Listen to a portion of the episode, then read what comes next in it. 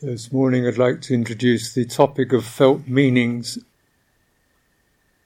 comes under the category of what in Buddhist word sanya, signs, marks, things that carry significance. On some levels this is a purely uh, kind of uh, just navigational, like that thing there is a bell, not a soup dish.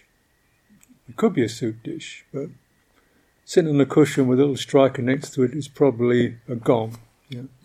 Good, got that one correct. This thing, plant, green thing, probably don't eat it. Plant, got that one, and so on and so on and so on. Just kind of fundamental markings of experience. In generally what it does is it takes a specific and it relates it to a category, right? You know, everything is specifically exactly what it is, and yet we say, oh, that's man, woman, you know, something like that. We relate to a specific. We relate the specific to the general. In fact, the general doesn't really exist.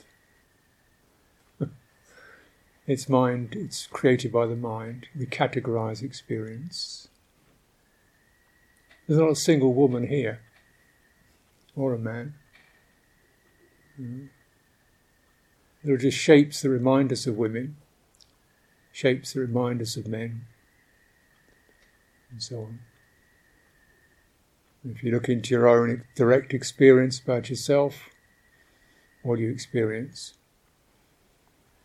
Male, female, feeling probably, sensations, happiness, sorrow, male, female. You know, if you're with other people who are male or female, that may trigger, oh, she's just like me, another woman, because you see this thing in a mirror, yeah, or whatever, it happens like that. But that still is a category. See something, certain features, bracket, woman. The person themselves doesn't experience that in their own intimacy. They experience feelings, tendencies, energies, sensations, mind states, emotions. Yeah. And particularly in a social context, they probably would feel, oh, I'm a woman because there's a lot of men around here. And that might feel perhaps Mm, not quite so safe, or I'm different. Mm. Some energy comes with it. Mm. Another felt meaning comes in, which is a little more potent, different. Mm. How's that going to be? How do I arrive at a feeling of comfort and harmony with others? These are big human topics, not just the felt meaning based upon sight, which just signifies, you know, male, female, but the felt meanings that, that are associated with um, heart, emotion, uh, mm. such as welcome, threatened, seen as inferior, seen as superior, seen as a target. Mm, quite a lot there. This is a felt meaning that touches the heart. These are these are perceptions based upon um, these are mental perceptions.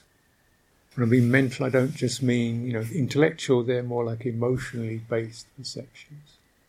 And these are the ones that really are moving around for us. We're checking out. Am I welcome? Am I okay? Am I doing the right thing? What do people feel about me? This kind of thing's happening more or less almost on a subliminal level.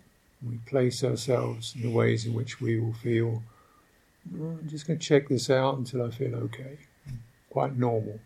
In fact, good idea. They're negotiating the scenario, human scenario. You get felt meaning, you think, this feels okay. Notice that experience, how it really is our fundamental navigation, perhaps more so than sight or sound, uh, but this sense of felt meaning is our triggering when we get slightly activated. And then when we get activated, then various forms of activations occur. We call these sankhara. You can call them programs or behaviours. Say, my defence strategy, or my compliance strategy, or my um, make them do what I want strategy, domination strategy. Uh, let's not make me so I'm not noticed strategy. You know, just be quiet and sit in the background. These kind of things occur for people. Certainly occur for me, haven't occurred for me. And one could notice when they're getting triggered.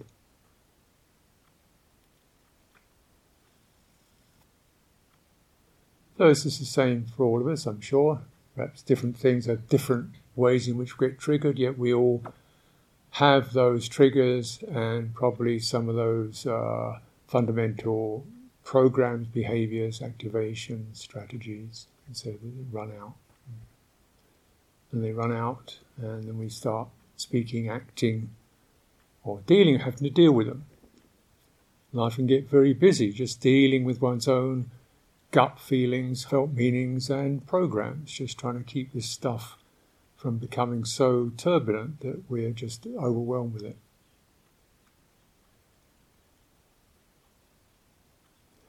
These felt meanings are not They may have a rational basis to them, but they're not in the area of rationality. They're in the area of emotion, instinct, even imagination. And you build them up. They build up over time.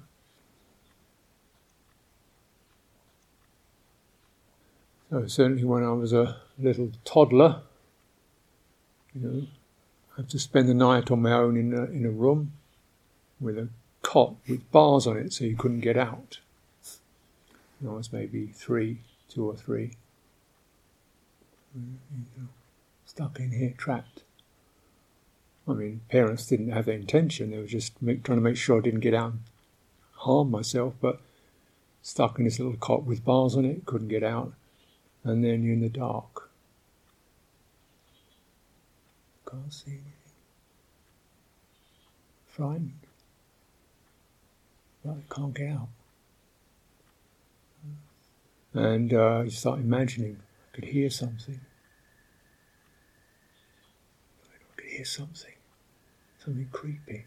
The houses are full of noises, aren't they? Little creeps and, you know, sounds of things you don't know. Buzzes and whirs. And every one of them was a monster, as far as I could make out. They lived underneath the bed, underneath the cot. They were under there. Sometimes, in, I was living in London then, there weren't so many cars, but there were a few. This was back in the early nineteen fifties. The car would drive by, and when it drove by, its lights would come through the window, and all the shadows would move because of the lights. You see shadows running across the room. I felt absolutely terrified. Yeah, and I'd scream out for my dad, and he'd come in, what's the matter? Monsters, monsters, monsters. Where are they? Under the bed. He'd go, no, no, they're not here, son. And everything's okay, it's okay. And I knew that they'd always hide when he came in. When he went out, he'd come back again. You know monsters, they're like that. So I just went to just hide under the blankets, just hanging on until daylight. So that was my... That was my night. And, you know, and completely irrational, totally safe, well, as safe as you can be. House, walls, doors, little cot, nobody's going to harm me. Mother and father in the next room. And yet, that wasn't the felt meaning. That's a rational understanding that, you know, if the child protection officer come round and said, yeah, kid's fine, doing the proper thing as parents, yeah. Absolutely. But for the felt meaning sense of it, it's dark, alone, trapped, strange things, small, big world, mysterious things flashing by. fear. And what do you do? You can't run away. You can't get out. Nobody will listen to you. You just basically burrow down. Huddle. And so that, that gets bookmarked. I don't do that anymore, incidentally.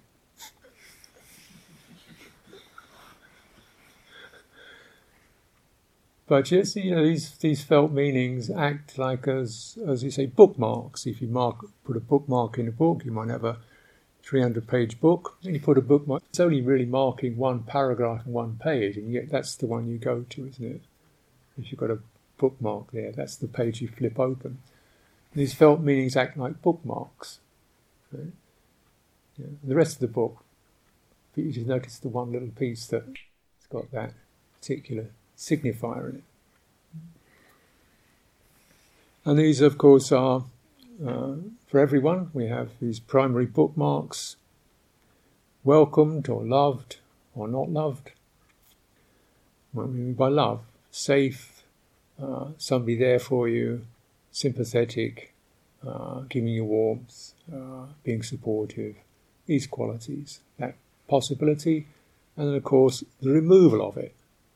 Either it was there and it's gone, crash, or it wasn't hardly ever there. Therefore we're born, or we live in a sort of attitude of mistrust, holding ourselves together. And as we all probably recognise, you know, the removal of, of warmth and love um, can be extremely triggering for people. People get rage, grief, despair, betrayal, and so forth. And then all these things get bookmarked. You know, these qualities get bookmarked, and we get that activation. Um, I think because of this um, delicacy, sensitivity of the heart to such qualities as the removal of love, the uh, presence of aggression. I may be attacked, accused, verbally, physically, psychologically, threatened, bullied, either by particular things or just by an atmosphere. The oppressed. And when these things happen, then the heart withdraws, and perhaps even sort of protective layers get built around it to make sure I don't get touched by this stuff.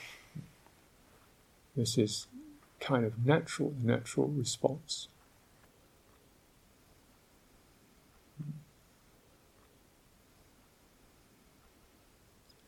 But it does have a crippling effect or a hindering effect. It's not to be too dramatic about it. It limits one's capacity for joy, for openness, for ease, for comfort, for well-being, but also for the abundance of the heart, when it can pour out, if it's always withdrawn behind a screen, fenced off. And certainly when there are hearts that are fenced off, the relationship with others becomes confusing.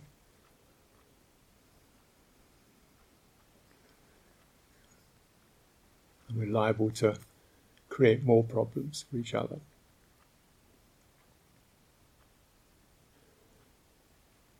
Also, depending on how the heart is sealed off, or protected, or damaged, then, again, quite human nature is that we'll tend to seek our comfort elsewhere. What should be provided the heart has to be provided by drink, or something of that nature.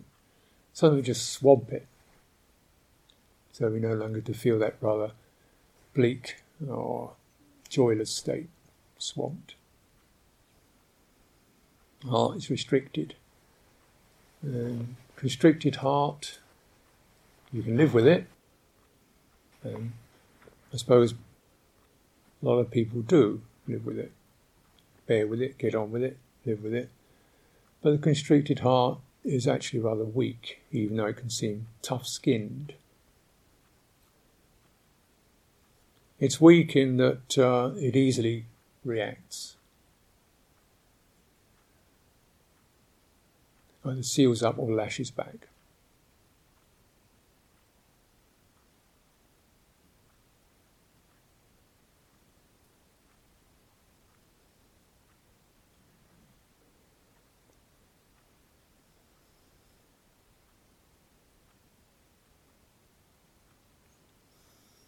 The unrestricted, the Buddha is said to be someone who lives without restriction, with a heart, with an awareness unrestricted by felt meanings, uh, programs, behaviours, forms, activities, consciousness. Feeling itself does not cause his heart to be restricted, closed in, shut off, pushed around, crushed, overwhelmed, jumpy, flooded, you know, panicking. Uh, and he had his tests.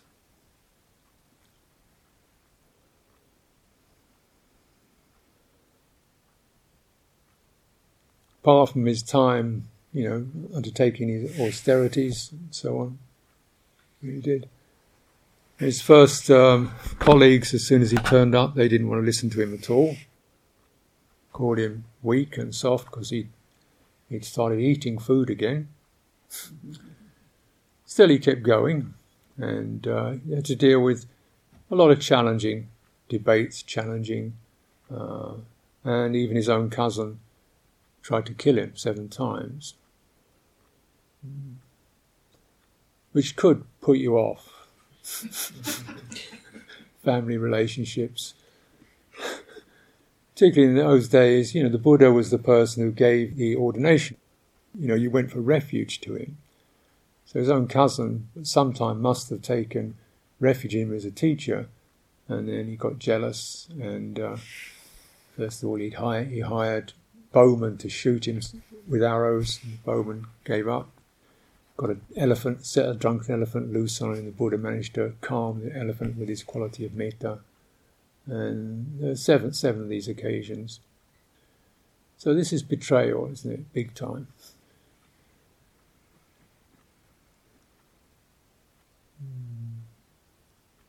That's a very powerful felt meaning, isn't it?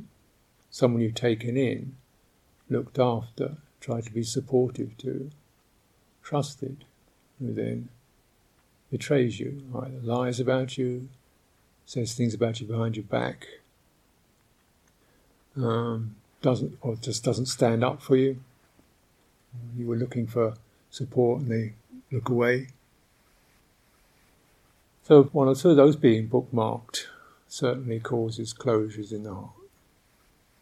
I'm not going to trust so and so. Hold my stuff together. Yeah. Understandable.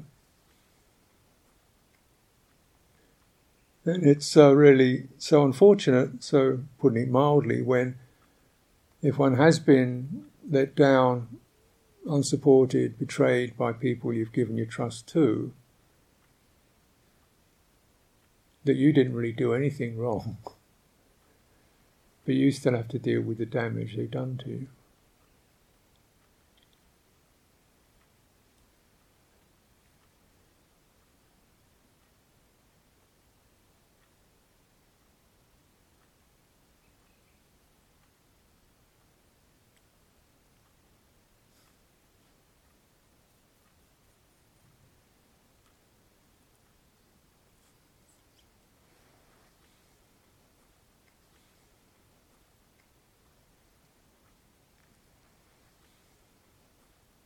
These are bookmarks.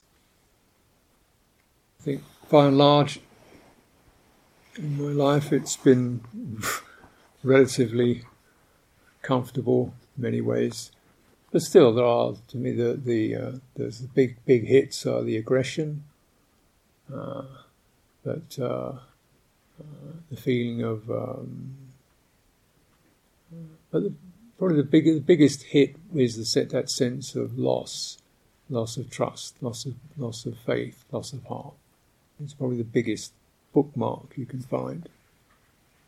Because this, you don't know your orientation then. Like, how do I negotiate when I actually don't feel there's truth around me that I could relate to? Anger, however unpleasant, is something that's pretty straight. You can stand up to it, or you can move back. You know what's coming. It's a sense of when things are done, you know, behind you, about you, behind your back, and for people you've actually extended your, your trust to. It's perhaps it really undermines the heart. So this is one of the most powerful negative felt meanings we can experience as individuals, as women who've been, you know, taken advantage of, and so forth. Monasteries are not immune from this. Monastic life is not immune from this. Living communities, you come to the uh, uh, uh, sobering truth. This is not just about other people or lay people uh, or, you know, women or any particular ethnic group or anything. Everybody, so human beings in social groupings are problematic. Problematic indeed. Mm. It seems to, so this is kind of like, well, okay, I'm going to live on my own. Understandable, not a bad idea. Certainly for periods of time, quite a good idea. Just uh, I don't have to keep dealing with everybody else's projections, what they think about me, feel about me, feel I should be, feel I shouldn't be, how they're going to improve me, change me, remind me, tidy me up, fix me, sort me. And then get annoyed with me for not living up to it. I just, I want out of this movie. And that's that's understandable. Uh, uh, absolutely. Mm. Strange, the Buddha himself encouraged community life.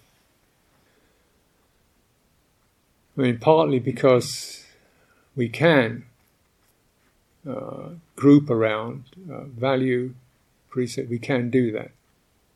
We can group around cooperation, we can group around values, we can group around precept standards and so forth. And there's a tremendous strengthening effect that can occur across that.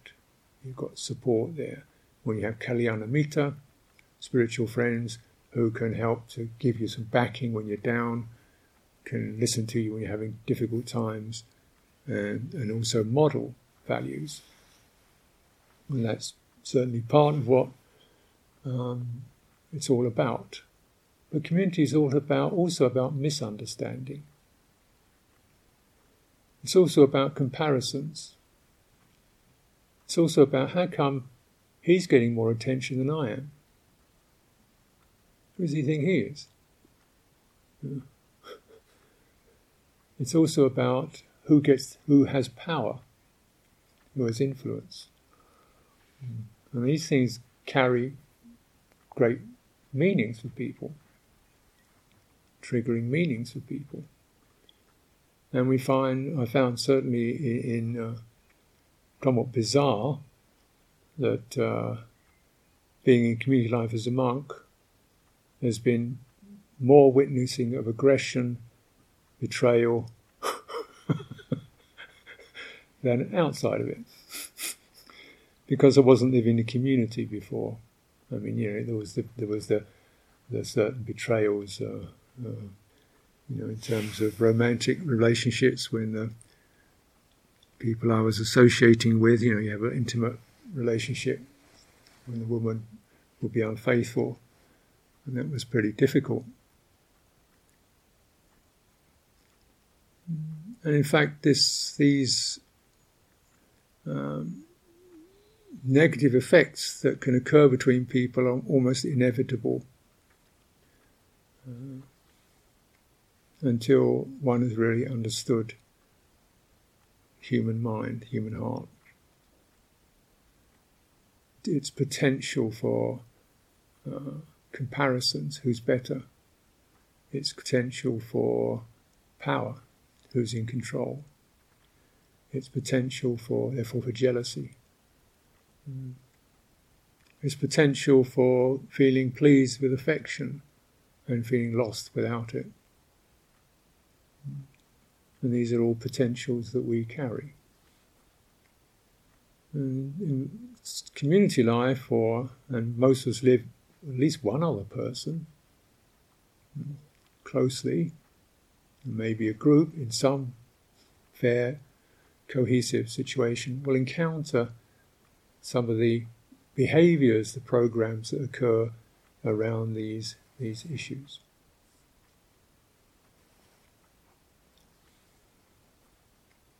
I mean, the first person in my life who said he'd really like to kill me with an axe, if possible, was uh, was another monk.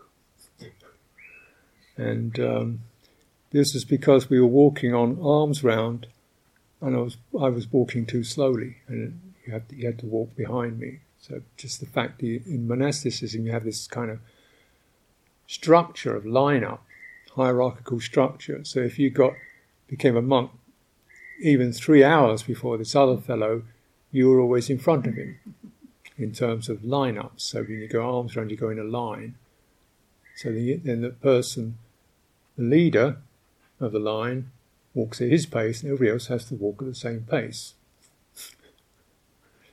So clearly this is already a set-up for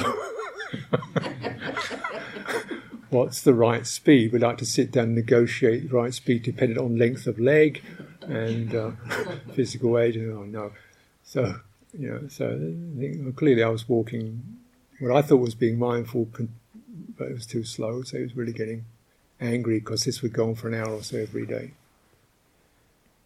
That's a bit extreme, isn't it? But then I also felt like murdering, because the monk behind me was just clearing his throat every minute or two. This sound. Shut up. You're supposed to be quiet. It's so annoying. You're trying to walk along quiet, and it's this guy making it sound like a wounded hippo behind you. So I'm going to strangle him. That's a bit extreme, isn't it? No, it's justice. Can't tolerate this kind of behaviour. Wow. Just look at that in the mind. Over nothing, really. And yet, the potential to translate that as deliberately being, you know, not following, or being deliberately cantankerous, or deliberately going too slow so he messes me up, you know, he's got power over me. This kind of thing, building up over nothing. You know? And... Uh, I think the thing with monastic life, because there's so few outlets to, you know, to relieve the pressure, to get out, to distract, to go play football or some, watch telly or something or the other, this stuff starts building up, and you do the same thing every day. So it's very much a routine. So you're going through the same piece where that same felt meaning gets triggered again, like a piece of grit in your shoe when you're walking along. You know, a little bit of pebble in your in your sandal when you're walking along. The only bit of your foot you notice is that, and every time your foot foot goes down, you get that dang. And monastic life's like that. Sometimes the bits of gravel are only small, but you keep coming down again, in, and again, and again, and again, and again, and again. You feel stuck. You feel agitated. You're stuck. Why can't it change? If you're stuck, they should do something about it. It shouldn't be that way. I should have to put up with this. I didn't come here for this. I came for Nibbana. I can't people behave themselves. It's not right. It's not fair. It's not just. It should be like this. It should be like that. And this stuff builds up. The art gets suppressed. And naturally, one of the one of the qualities of rage is that for the moment when you're in rage, suddenly your heart is big. You exploded. You feel, oh, oops. And I began to understand what rage, why people kill each other. Because I, you know, I'd killed somebody for clearing their throat. I, w- I don't think I would have done, but that I could feel that trigger of fire. Jeez. Because for that moment, the rage blows out the restriction that's been in your heart, the feeling of having to put up with something. You're free for that moment. That's what's so attractive about rage. Uh, brutality, and it's certainly popular, is we we blow out. For a moment we become triumphant.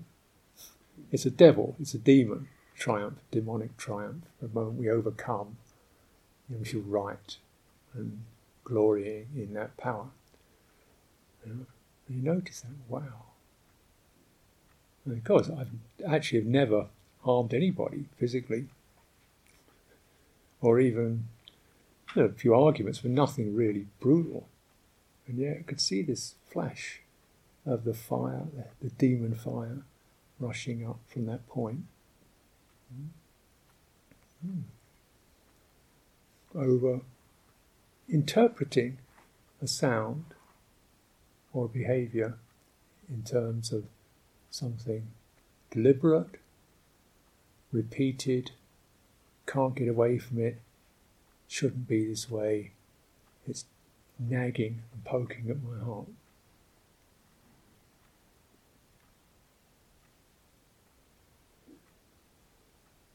Let's contemplate.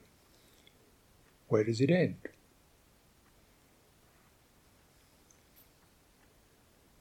Where does it end?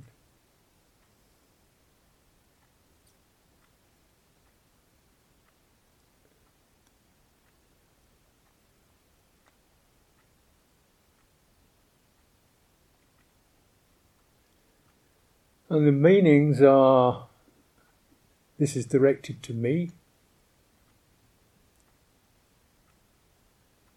Sometimes it is, a lot of the time. It's not really direct, it's just the person doing weird stuff. Uh, it will, um, it's, it's repeated, there's no way out of this, it's going to happen again and again and again. And on one level, you could say, yeah, that's likely. This person has this habit, he's argumentative, he's quarrelsome, he's thick-skinned, likelihood is he will do this again, or he could do this again. But right now, feeling the effect on the heart, receiving negative input, oppression, feeling the, the jab, the stab, the crush of it, and then feeling it, and it's only once, this once.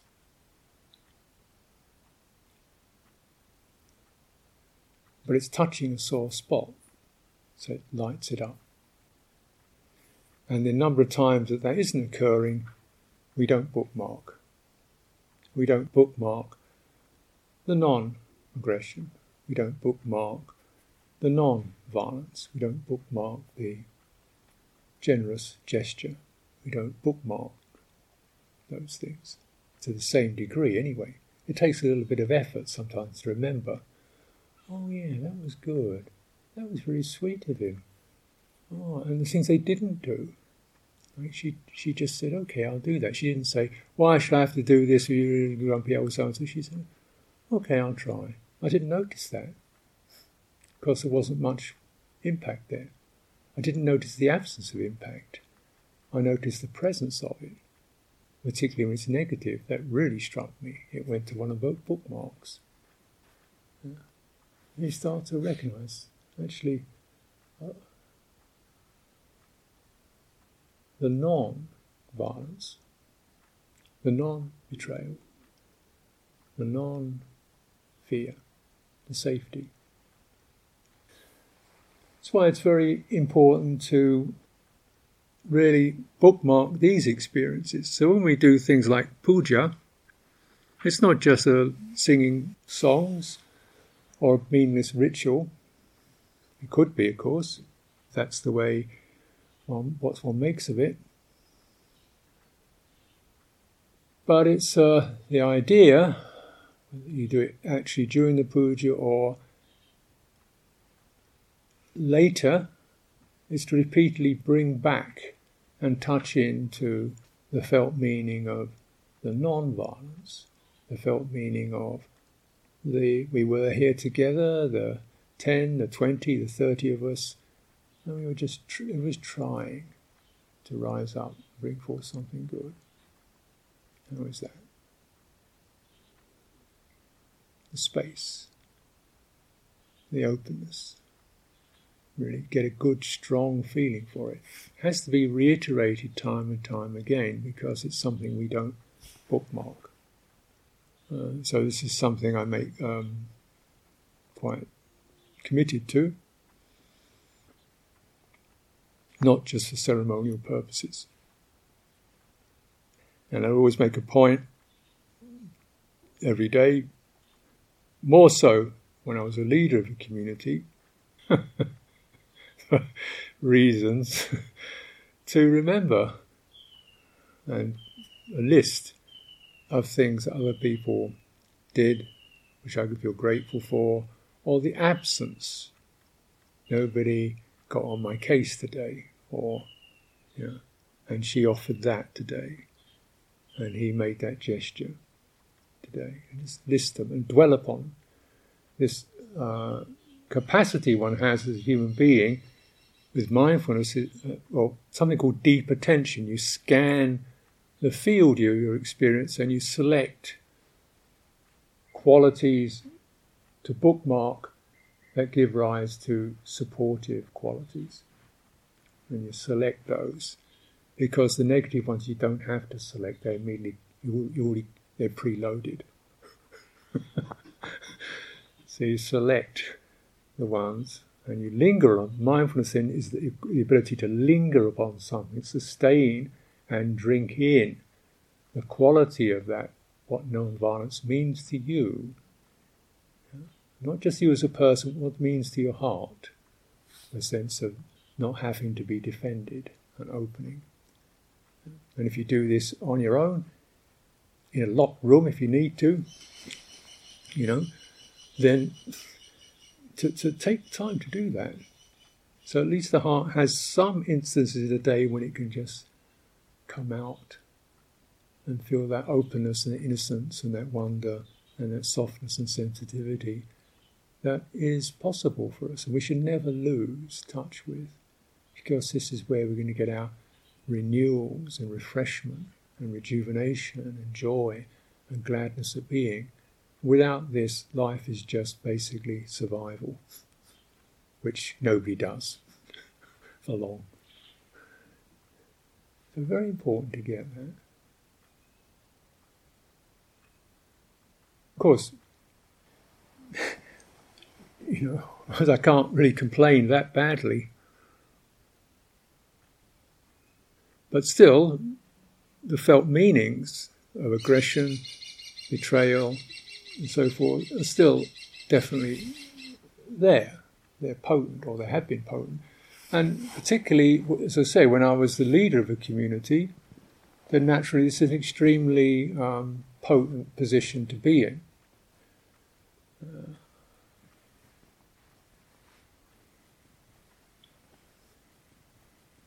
because uh, certainly in the monastery, where everybody has joined and they're in this thing, and you're supposed to be leading it, directing it, then you feel there's one of me and eighteen of them. They're facing one way, I'm facing the other way. Mm. Right. And that's kind of the way that the monastic hierarchies work. Uh, and so, you know, mm, what the relationship is set up in that.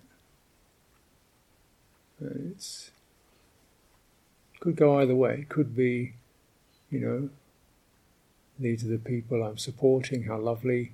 Uh, these are the people looking at me for advice, how lovely. These are the people who I can guide, very lovely. But also, these are the people who fear me, who resent me, uh, uh, who see faults in me, who project their fear of authority onto me. And do. Not because they're bad people, but because they're people. Not because they're bad people, but because they're human beings. Yeah. And you can't really blame them for that.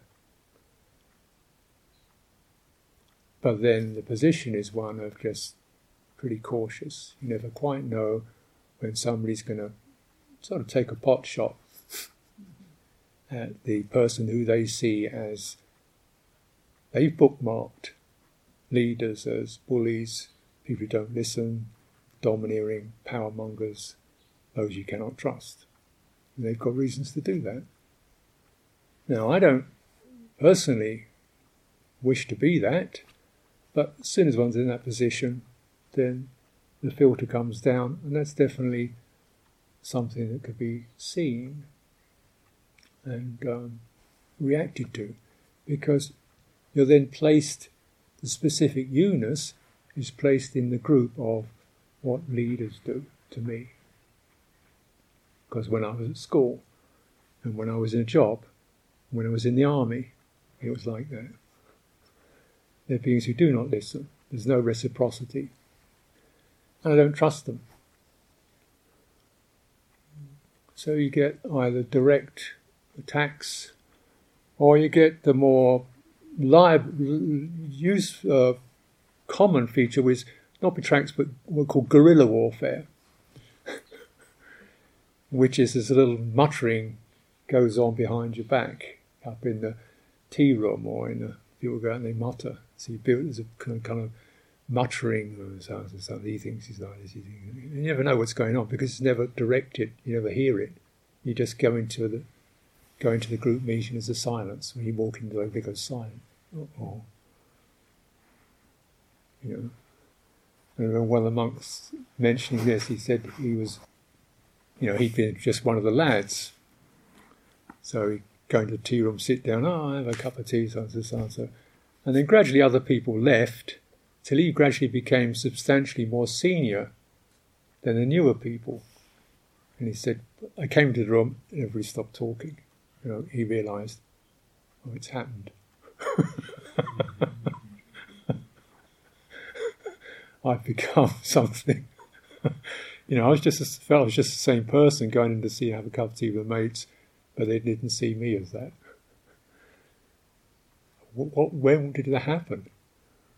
You know, this day, that day, you know, and then that's what happens, and you get the feeling of right, projection. So naturally, when you're the abbot of a monastery, that's quite common. That um, people uh, talk about you behind your back. And there's a feeling of um, both understanding it, but also the heart feels betrayed, let down. Because I didn't want to do it. You know, you feel you're doing this thing as a service for the Sangha, and then you get set up for this. So you can get quite into quite a bit of self-pity and despair, and you know, it's not fair, and then you You look to some other senior monk, he's got his own problems, he says, you get on with yours, I'm dealing with my lot, you know. They're doing the same thing to me.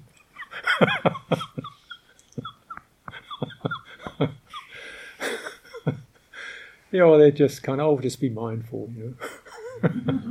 They go. And uh, so I, I had to just determine to keep my little list going. And this is where I really got into the sense of embodied presence. Because when the heart sinks and the mind splutters and the reasons run out and the heart sinks, yeah, just, all you have left is really your body. I don't mean your muscles, I mean just the sense of here. Yeah. And feeling the emotion pushing, surging, rushing through you. And how you, when you get these strong emotional responses, fear, the sadness that comes with betrayal, and the feeling of, you know, that which I was relying upon has suddenly gone away. It's like your arm is falling off, or your leg's been taken away, and you feel you're collapsing on an emotional level. You think, well then, you know, unfortunately, in those days particularly, we weren't very good at looking after each other. So, you know, my teacher was too busy doing other stuff, and so on and so on and so on. Don't want to go into all that.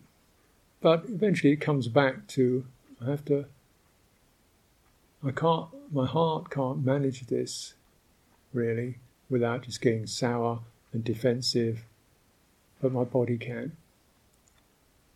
So feeling the push of the emotion and widening my attention down to the entire body so I can feel from my feet, up my back, and feeling, hey, this is what backs are for. They provide strength. Oh, just sensing the back and cutting off the thought. Just cutting off the, why should I, it shouldn't be this way, what is it, it's supposed to be compassionate, and he doesn't, I've done all I can, and so, so I don't, you know, after I put myself out for him, and now he's doing this, and it shouldn't be like that, and this is, it's enough. Not going anywhere useful. True, could be true, but not going anywhere useful. And you feel this surging and sinking of the heart, and the, the heart looking for refuge, who's going to help, who's going to support me, who's going to look after me, who's going to pick me up. You look around, nobody. Because they're busy meditating or something. And they just, okay, right. So, okay, here's that, then here's that feeling of sinking. Where's it sinking? In the heart, in the belly. Going cold, feeling lost. Space around me seemed to have no air in it, you know, out there. Stand up, feel your body standing, open the body, front of the body, strengthen the back, breathing out down into the feet. And you learn to hold the heart, not to change it, but just to hold it. Hold it so instead of it trembling and contracting, the body energy holds it open. The body energy holds it open because the body energy and the heart energy are very closely connected, aren't they? When you feel fear, your body jumps. When you feel love, your body opens. You know, they're deeply connected, so then you feel that sense of despair and despond going down, and you just bring up your body, and hold it strong, hold it steady, hold it patiently, and just keep resting the heart onto that energetic presence. Because it keeps holding the heart open, the heart's sorrows and pains come out, and yet the body discharges that. It doesn't give one an emotional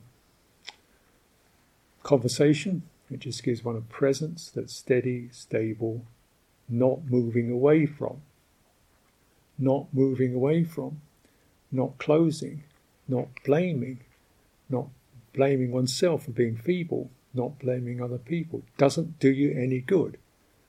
True, maybe, doesn't do you any good. You're just using your body to discharge the surge of heart feeling. Mm-hmm. And I haven't closed down. It hasn't managed to close me down.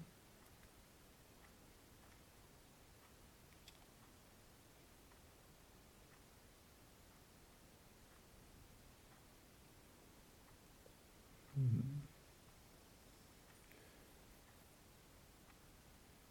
These are this is these are refuges. This bodily presence is a refuge. There, and it's something to be encouraged. And whenever one experiences the benevolent, the, the generous, the kind, it's important not just to, oh, thanks very much, oh, she's a nice woman, that's great, thanks a lot, but to just take that and rest your body on that, really take it in and feel how, what's happening, and linger in it, feel what's happening, in your face, your skin, your chest, when you don't have to be rushing, defending, making things better, feeling embarrassed by people's pleasant feelings, like, oh, you shouldn't really, I'm okay, you know, just hold it steady and take it in. Because this is the weather, they call it punya, or value, or merit, or goodness. It begins to saturate the body, and your body becomes fed by that. And if the body energy becomes fed by that, you know what that feels like, and your heart picks that up. So you've got an embodied bookmark now. A bookmark around the non-aggressive, a bookmark around the non-betraying, a bookmark around the non-hostile, a bookmark on the, the non-deceit, which otherwise we don't bookmark. So therefore, you, then you build up a library of references. So when the rubbish comes your way, the pain comes your way, the hurt comes your way, as it will, being in a human society, human beings, confused human beings with their own chaos, then you've got something. You don't have to lash back, you don't have to run away, you've got a place of discharge. And this is very important. Now, in order just to even acknowledge what's going on in terms of these emotional resonances, you know, you take time, linger in the meanings of what my thought is doing. Is my thought comfortable or is it agitated? Is it restless? Is it, I don't see why I should have, is it defense? I don't see why I should have to do this. I don't have to do this. No, of course you don't. I don't have to do this. Why are you saying that? I don't have to do, you can't make, what are you saying? You're feeling the felt meaning of power, forced, have to. Check that one. Check it. Maybe it's valid, maybe it's not valid in terms of external circumstances, but this is one of your bookmarks. Let's have a look at that page again. Go to that page. How does it feel? And you realise you're reliving old history, because those bookmarks were placed there for very good reasons. They they were there. That was part of the script. And something in your heart hasn't turned the page yet. You know, you left the feeling behind because it was too uncomfortable and you went somewhere else, but you actually haven't really turned the page in your heart. Turn the page, you have to look again at the script. And how is that? Now, can you take some of those felt meanings, those pressures, those pushes, and discharge them slowly, slowly, with whatever patience and generosity it takes, with whatever personal transformation occurs around that? Like, you know, when I, when I'm in my weak spot, I'm not this same person. I'm not this person who's talking to you now. I'm a different person. I'm quiet. I feel weak. I don't feel strong. I don't feel I can talk to anybody. It's different. I have to go to that person rather than feel ashamed of that person. Go to that person who's not strong and hold him carefully. And hold him in the body. Breathe into him what it takes to turn the page, to return to the feeling that we left behind. And return to it now with a sense of, you know, there is a way and a means that this uncomfortable, personally disappointing experience is actually the keyhole in the door for liberation. If you notice, in any door, the keyhole is the tiny little feature of it. But it's the keyhole, it's what you need to know. You're bashing on the door, it's not going to work. You get to that keyhole of what my felt meaning of me is at this time, and you enter it. And see if you can just hold it and relate to that with embodiment. Yeah? If you get the embodiment, you've immediately got some sense of a distancing, not an, not an absent distancing, but perspective. This is the feeling, this is not self, this is a program, this is a felt meaning, it's that. Now hold steady, hold wide, hold slowly, hold with no aim to get rid of it or change it. Hold it openly, and it will receive that. It will gradually move and drain, and then you turn the page. End of that. Now, of course, you know, that, that can be the case. likelihood is we might we might end it and have to go back to it again, less intensely this time, and then again, not so intensely, and then again, just the ripple, and then again, just the, oh well. And then, so the, but the mark is getting rubbed out. This is the way we clear. And in that process, strange strengths we didn't know we had arise. These are the uh, the bounty of awakening. So let's take some time for individual practice.